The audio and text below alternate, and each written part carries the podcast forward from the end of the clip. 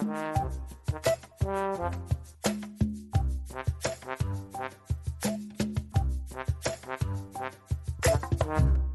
привет! Это подкаст «Полная посадка». И мы, как обычно, учредители общепита в Новосибирске. Я, Антон, делаю круассаны. С нами Мария. Я пиарщик Сидра Бродилка и Сидрери Инсайдер. Привет, меня зовут Денис, я директор бара Меморис. И сегодня мы с вами будем говорить о выгорании.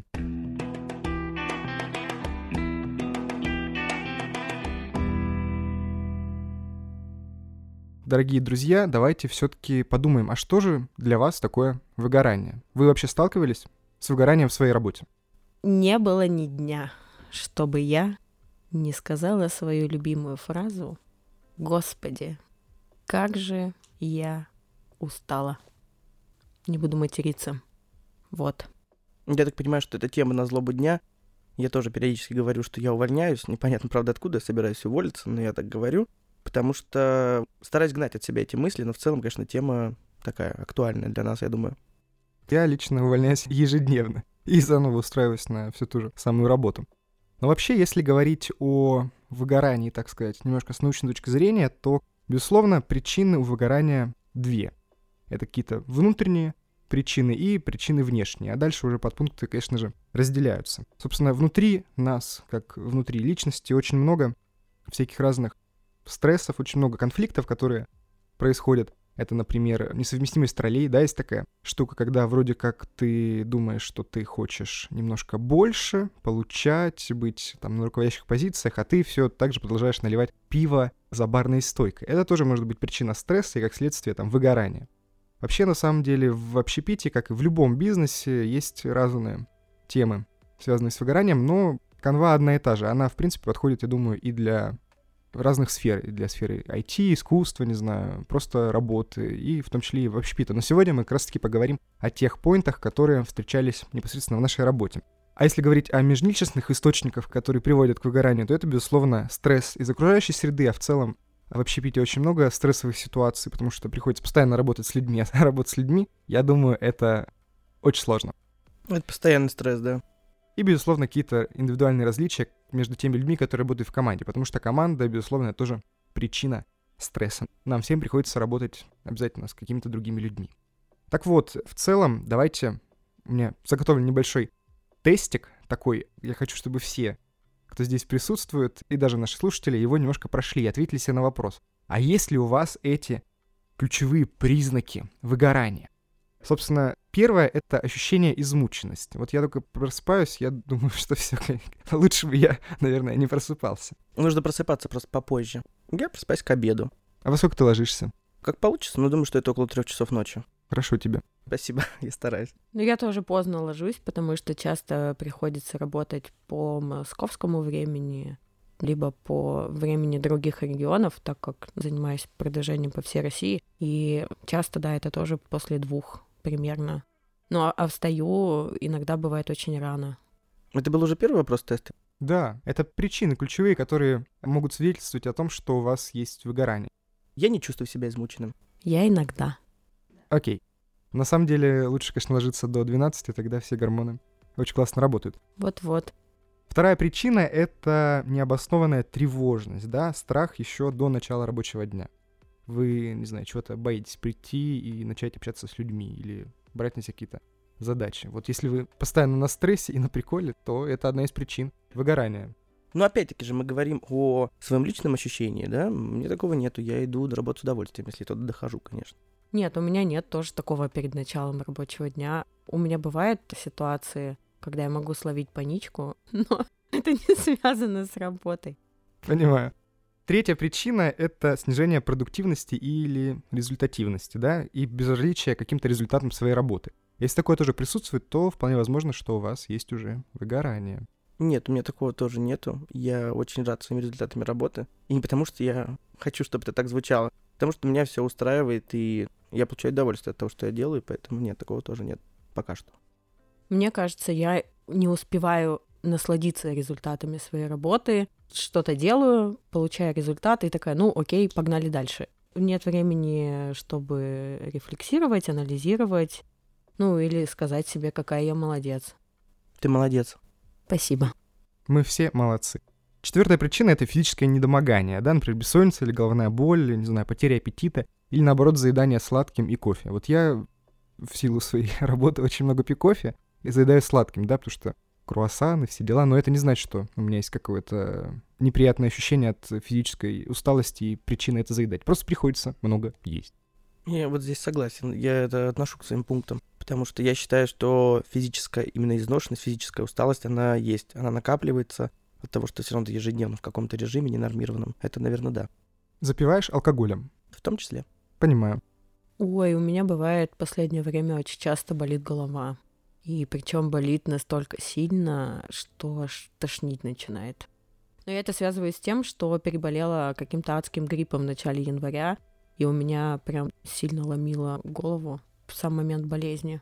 И мне кажется, что это какой-то пост остаточный синдром у меня. Постмодерн. Постковид. Предпоследняя причина — это профессиональный цинизм. В плане, когда я в значительно меньшей степени сочувствую людям, с которыми работаю, да, и как будто мое сердце покрылось коркой льда, и все эти люди мне как бы безразличны. У вас такого нету? Такое есть, на самом деле, да. Сердце уже давно не такое мягкое и пышное, оно уже скорее черствое и смотрит в какую-то другую сторону, не в сторону проблем людей, потому что, ну, не хватает уже для того, чтобы думать обо всем, что происходит, сочувствовать людям. Стараешься с холодным разумом относиться, и, наверное, цинизм — это издержки нашей работы. Да, я поддержу Дениса. В обычной жизни, мне кажется, я более участлива, чем в рабочих моментах. И какие бы у меня не были хорошие дружеские отношения вне работы, все, что касается рабочих моментов, я прям иногда, мне кажется, токсично, чересчур жестоко и непреклонно. У вас такого не бывает, что вы приходите на работу, чтобы пообщаться с людьми? Меня иногда бывает такое, что когда особо дел нету, я понимаю, что в баре полная посадка. я прихожу и начинаю общаться с людьми, всегда кого-то встречаю знакомых. Я прям прихожу и провожу, например, вечер за общением с людьми. Иногда есть такое прям желание. Я узнаю много нового, что-то происходит, какие-то коннекты. Но в целом это просто я получаю от этого удовлетворение. Я, наоборот, стараюсь максимально избегать каких-то таких вещей. И если у меня есть свободный вечер, свободное время, то я наверняка проведу его. С детьми. У Маши двое детей. Да, да, да, да, у меня двое детей. Это круто, Маш. Вот. Я наверняка с большим удовольствием проведу его дома либо с детьми, либо я пойду в какой-то спикизи-бар, например, на Убаде, где очень мало людей, либо я вообще одна могу остаться дома, если детей заберет бабушка или бывший муж, и с удовольствием посижу, посмотрю кино, поем. И последняя причина — это деперсонализация. Такая отстраненность от рабочего процесса и от коллег. Нет, я думаю, нет. Ну, я в силу предпринимательства и своей должности директора точно не отстранен. Я стараюсь не так, что включаться в каждый процесс операционный по максимуму, но я и в рабочих задачах, и в личных жизнях сотрудников как-то участен, и не потому, что мне это нужно, потому что мне это интересно. Я думаю, здесь все-таки нет ответа на этот вопрос. Мне кажется, если бы я даже сильно хотела, я бы не смогла этого сделать, потому что как раз-таки одна из основных проблем, я думаю, которые у нас есть, это... Перегруженность коммуникацией. Да, да. Поэтому я точно не могу себе позволить отключить телефон на несколько дней, никому не отвечать в чатах, только Денису. Бывает так, что там чаты перегружены, да, и я не открываю сообщения, не отвечаю. И мне некоторые пишут «ау», очень бесит вообще. Ау. Заблудился в темном лесу. Я вам серьезно говорю. И приходится людям объяснять, что, ну, come on, я не открываю сообщения не потому, что я вас игнорирую, а потому что не хочу, чтобы оно провалилось вниз, и я тогда вообще вам не отвечу, скорее всего, если вы мне снова не напишете. И, собственно, если вы ответили на большее количество вопросов «да», у меня есть этот признак, у меня есть эта причина, то вероятнее всего, что у вас есть какое-то выгорание. Но я думаю, что мы здесь все сидим и обсуждаем этот подкаст, конечно, в отсутствии этой ситуации. Но мы на грани где-то. Мы всегда на грани.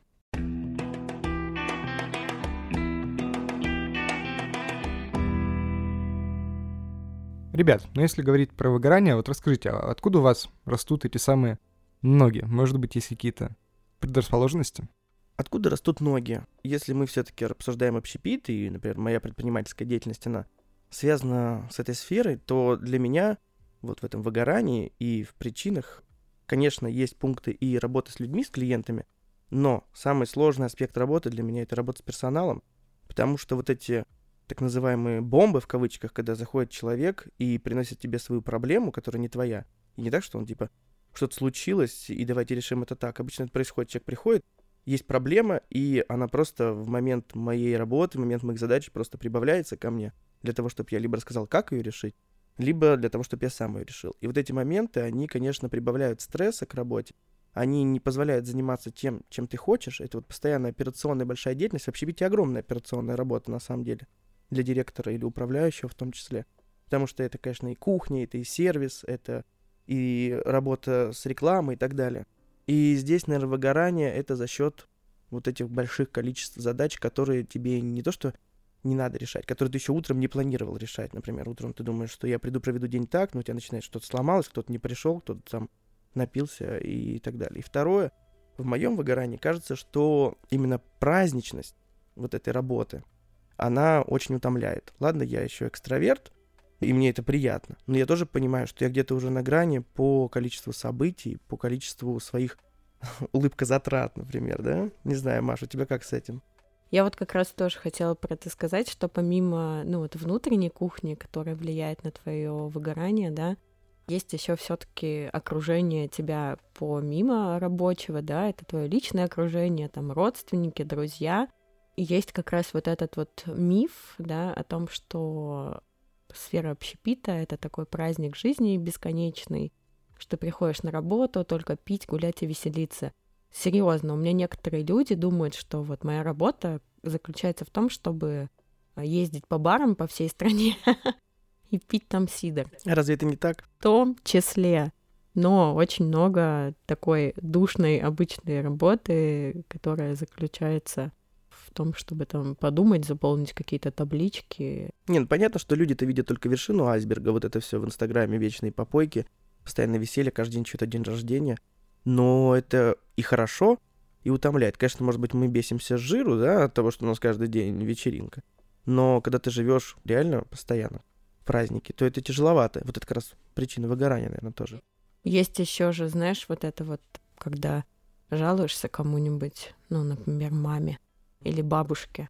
Говорю, что вот там, да, я так устала, столько всего много, там туда, надо туда, этот бар. И все, только фигурирует слово бар, сразу начинается вот это найди себе нормальную работу.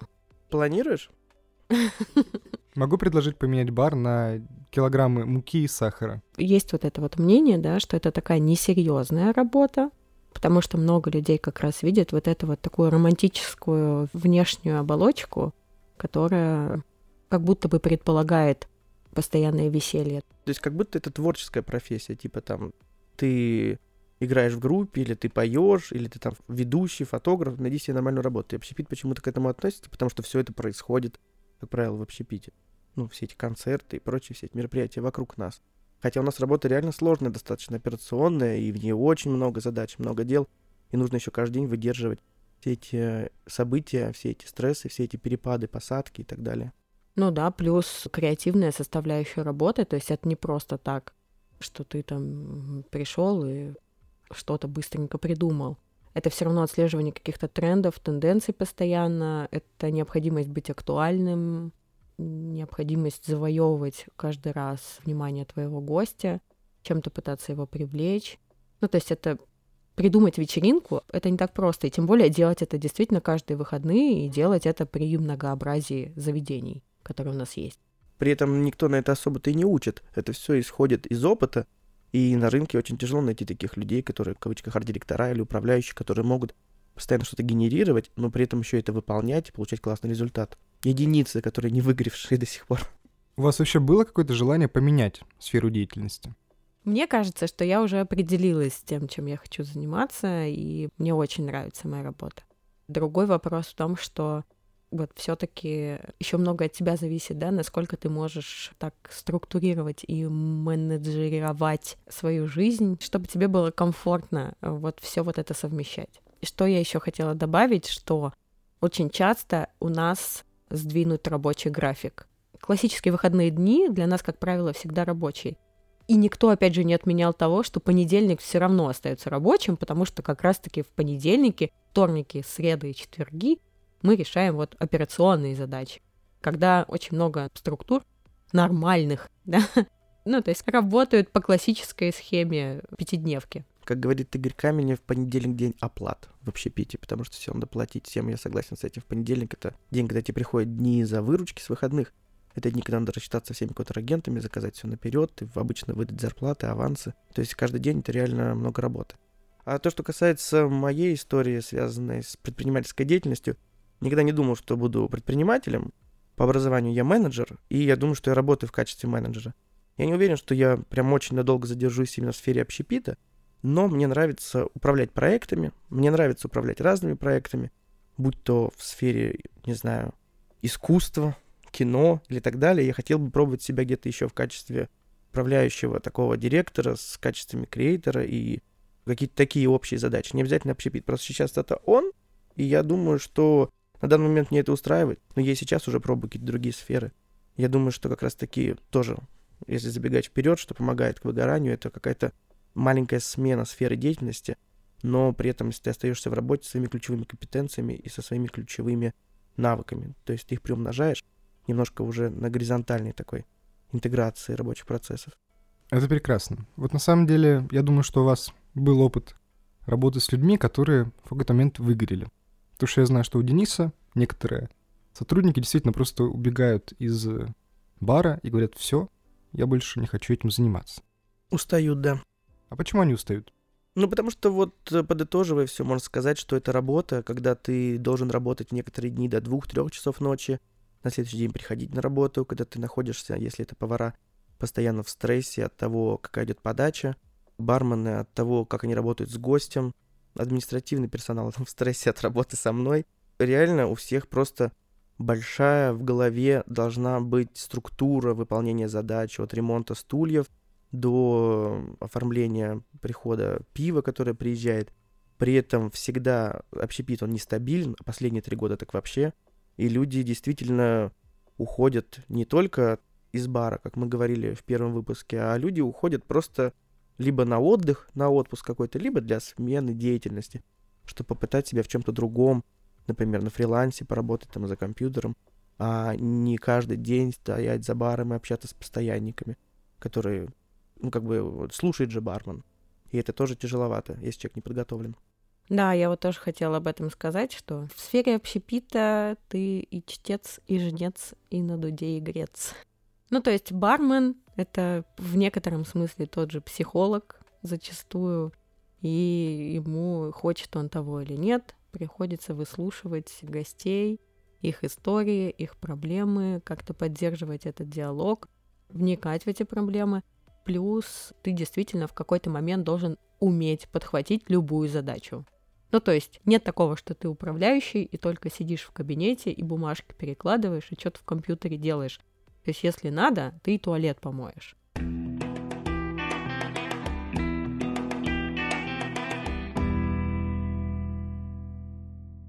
Кто виноват в том, что сотрудники выгорают? Вы как предприниматели или сотрудники в том числе?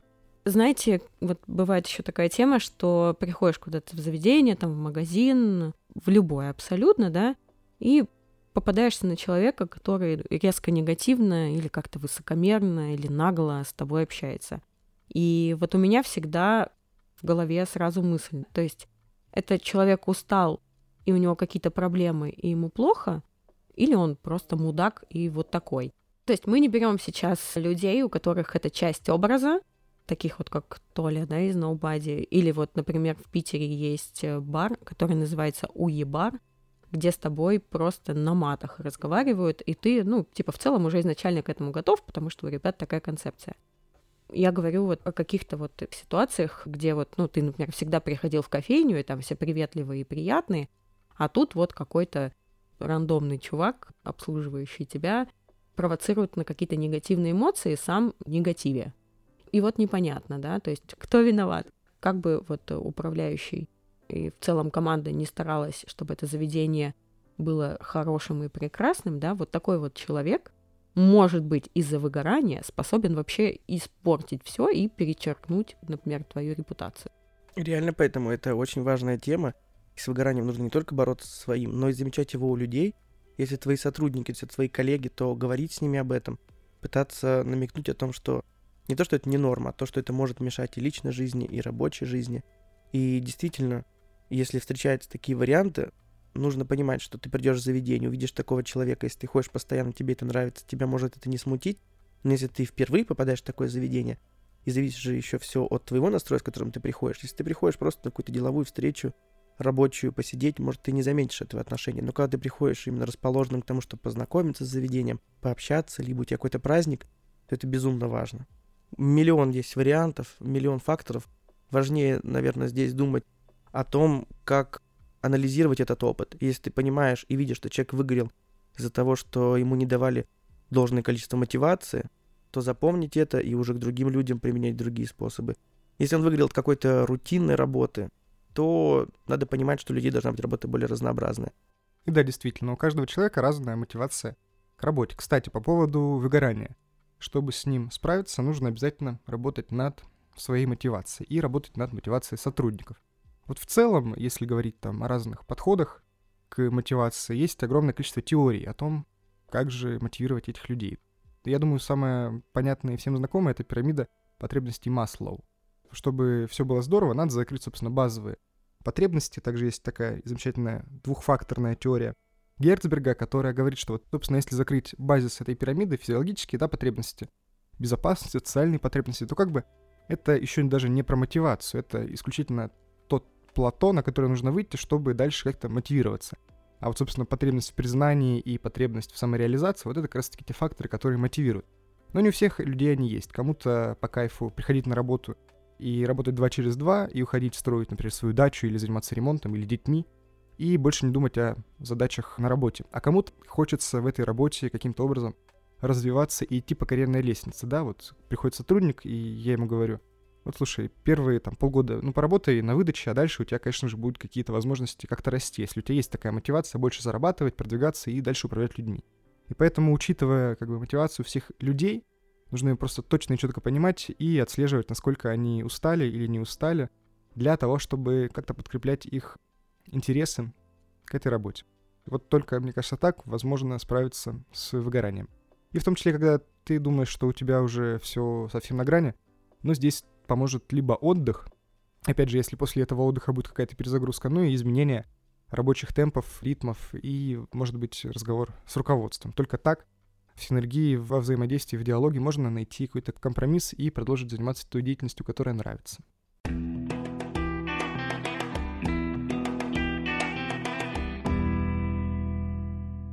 Ребят, а как вы справляетесь с выгоранием? Если говорить про меня конкретно, то я все-таки стараюсь немного замыкаться в себе на несколько дней и по максимуму сокращать коммуникацию, никуда не ходить, как-то быть либо наедине с собой, либо заниматься какими-то приятными мне вещами, сходить на тренировочку. Ну, то есть мне очень сильно помогают реально тренировки по скейту, по боксу, где вообще просто у тебя на полтора-два часа полностью отключается голова, и ты вообще ни о чем не думаешь вообще никакие проблемы в этот момент тебя не волнуют. Вот для меня это прям классная штука. Мне нужна какая-то деятельность, которая вообще не имеет отношения к моей работе, и чтобы я там не могла встретить людей, с которыми я работаю, по максимуму от всего абстрагироваться, чтобы можно было. У меня чуть-чуть, наверное, иначе, потому что в своей обычной рабочей жизни я и так стараюсь ее разбавлять вот такими событиями, но при этом работа все равно происходит ежедневно. Не получается взять себе день выходного полностью, и я как бы не вижу, чем бы я его занял. Поэтому я, наверное, для того, чтобы через край там, да, не выкипало, я стараюсь брать какие-то небольшие отпуски. Для меня большой перезагрузкой есть поездка в Бийск. Я раз в месяц, раз в полтора месяца стараюсь ездить к родственникам. И для меня это действительно как маленький отпуск. Уезжая на 3-4 дня, я полностью меняю локацию, полностью меняю людей, обычный ритм жизни, да, это огород, бабушка, кошки, другие друзья. И вот, наверное, это помогает мне всегда не находиться на пике выгорания. Когда это совсем уже происходит, там, раз в полгода уезжая в отпуск, но в целом, поскольку ежедневная работа все-таки приносит, как я понял, удовольствие, и она очень разнообразна, потому что много разных проектов, не только в общепите, это заставляет двигаться дальше. Единственное, что еще хотел заметить, поймал себя на мысли, не представляю свою жизнь уже иной.